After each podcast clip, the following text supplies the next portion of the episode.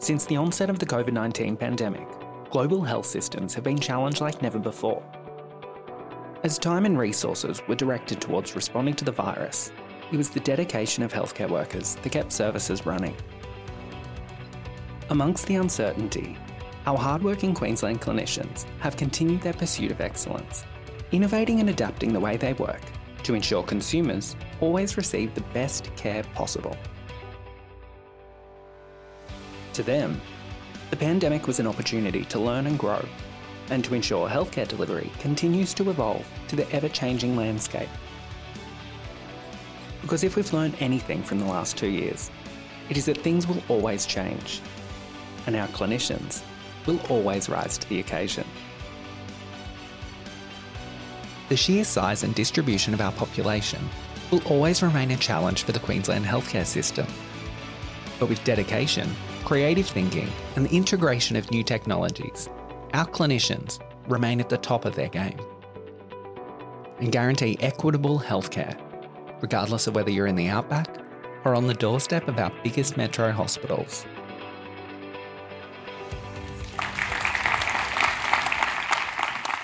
Firstly, I'd just like to thank everyone for the opportunity to uh, share our little project and explain some of the benefits that we saw from and the feedback from the patients um, about it. The pandemic brought about some um, changes for everybody, and one of the problems that we saw was the physical distancing requirements, particularly with regard to outpatient prescriptions. So, outpatient medicines are um, collected by patients usually from a hospital rather than their community pharmacy due to the complexity of the medicine that is being collected. So these patients are often chronic diseases, many transplant patients, uh, many special circumstances that mean that these medicines aren't as available in the community and need to be obtained from a, from a public hospital. So we um, looked at ways that we could come at the problem and sort of reduce the footfall in the, in the hospital to still service our patients. This uh, drive through sort of idea was, was one that our director had a long time ago as far as a, a benefit um, to patients of not having to come to the hospital and wait as long. I guess COVID, like um, the previous speaker just said, was a catalyst to sort of try things out a little bit. So the problems that we thought about with the patient load coming into the hospital was the, the foot traffic that were just there for medicines alone. So they weren't there to see anyone else except for collect their monthly prescriptions. Uh, the waiting times at pharmacy, so in pharmacy and hospitals, we, we have a difficulty of balancing discharging patients, um, service to the wards themselves and the inpatients, as well as our outpatient service. And the thing that tends to happen is wait times get longer than, than what you'd find at your local pharmacy for your you know, local, you know, your regular prescription. The high risk consumer population that we see in hospitals these people are vulnerable people. Um, they are sometimes immune compromised, and the consequences to these people of, you know, with the COVID situation of, of, contracting COVID would be much greater than the average person in the community. So we, we felt we needed to address that risk and um, focus on these people. And the main concern of ours was to continue our service in the same standard that, that patients would expect. So a lot of our um, current, you know, the, the standard service that is received by patients is a face-to-face consultation to check up on people's medicines, how they're going with them, how they're tracking with side effects, how they're going with monitoring blood, blood test results, follow up from their, their clinician, things like this. So all of that usually happens in face-to-face interaction. And we have counselling rooms in the pharmacy where we have one-on-one consultations and things like that. And that all was, was going to be impacted by the, um, by the changes and requirements with the physical distancing. So that brought about a solution was required. And this is where you insert the, you know, drive-through jokes. Um, you know, would you like fries with that? We've heard them all over the time. But essentially, the, the actual drive-through and the collection of the medicine was the smallest part of it, really. Um, the main change that we noticed and the benefits that we saw were when we, uh, the step before this, which is where the, um, the same level of service was delivered, but it was delivered virtually. And this part of it was just the, the end of the line, I suppose. So, the main aims and, and things that we were focused on monitoring during the, the change was to maintain our focus on the, um, the level of information received by the consumers and making sure that they were happy with that and that we were, we were happy with how we were feeling about the information being provided. And that was centred around a patient survey, and we used initial feedback to sort of do some minor changes to it to make sure that things were relevant to them. We needed to focus on efficiencies and make sure that due to the change that we weren't reducing any of our efficiencies um, because one thing with chronic diseases as Dr. Markwell said this morning, you know, that, that's going to be the consequence of COVID. I think the, the pushback of some of these chronic diseases and, and in our place as pharmacists um, providing medication, preventative medication, um, that's a real concern of ours.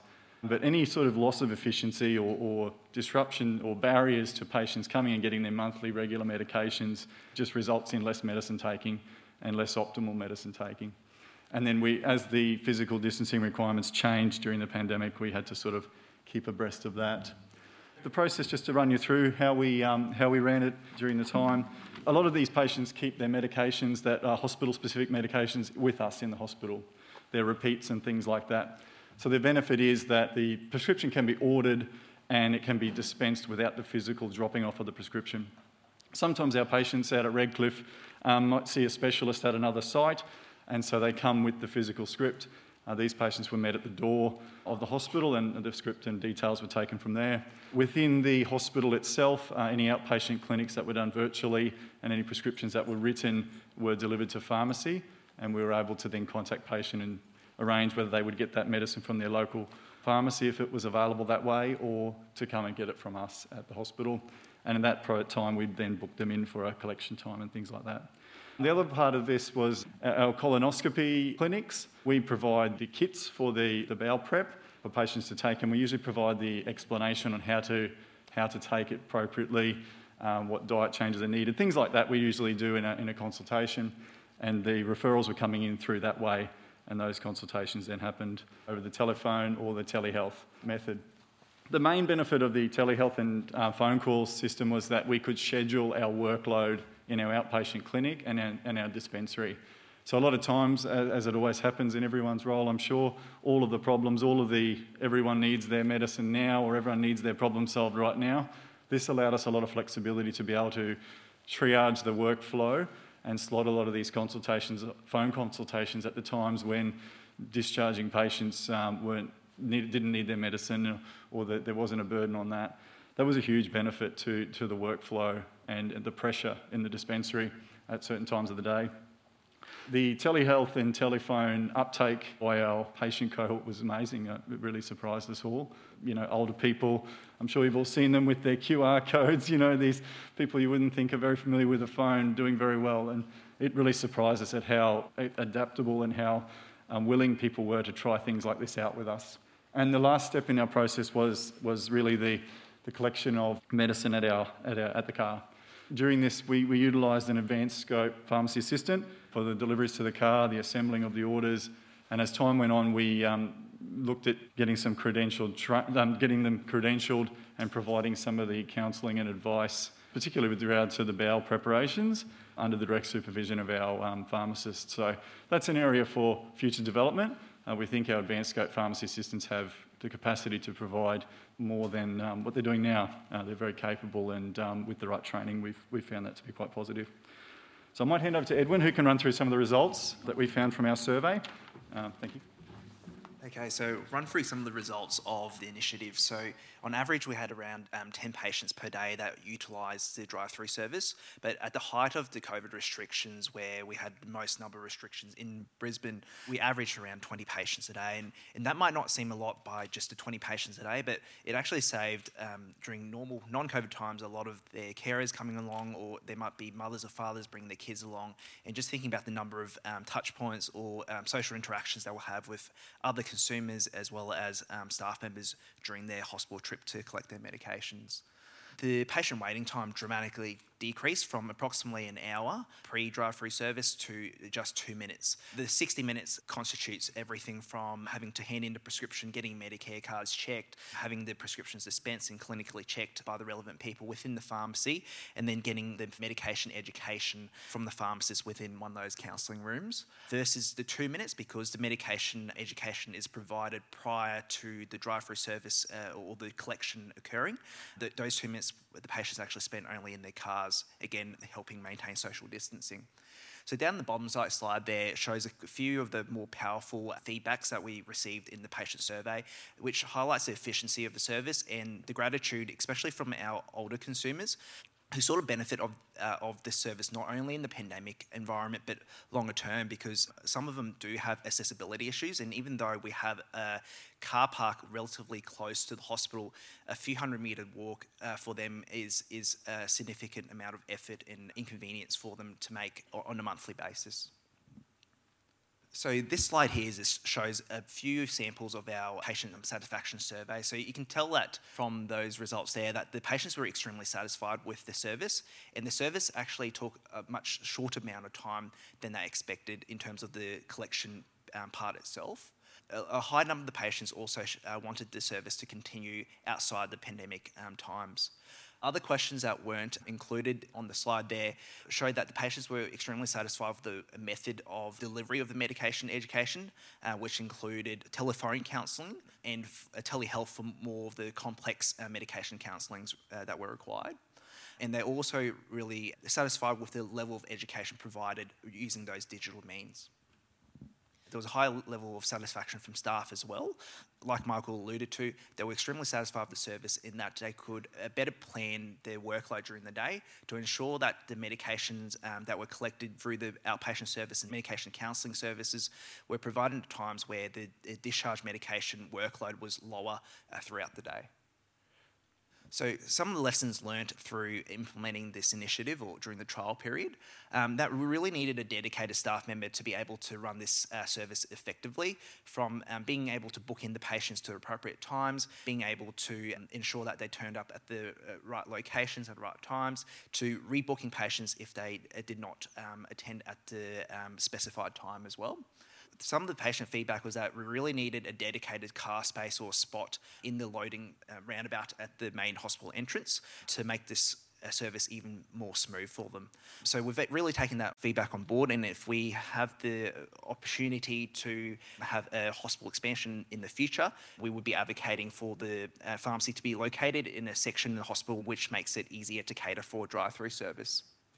There were some challenges that we received with, or encountered, I should say, with patients not picking up our telephone calls or telehealth services. And that mainly came about due to the fact that the hospital numbers are mainly uh, from uh, show a private number.